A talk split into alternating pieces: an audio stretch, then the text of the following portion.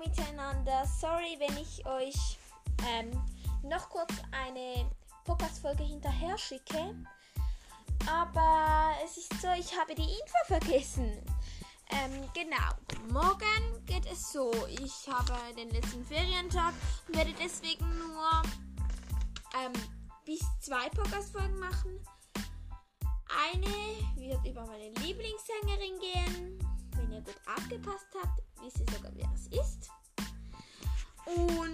Ähm, die andere Folge wird, wenn ich eine andere Folge mache, wird über Bibi und Tina Kinofilm 3 und 4 gehen.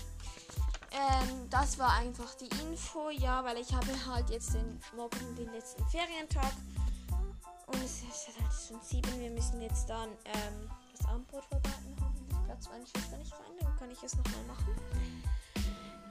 Ja, und das wollte ich einfach noch sagen, damit ihr, keine Ahnung, damit ihr wisst.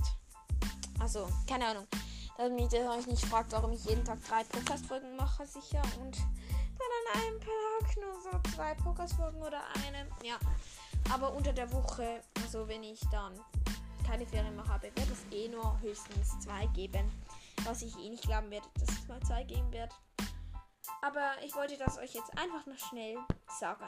Okay, tschüss!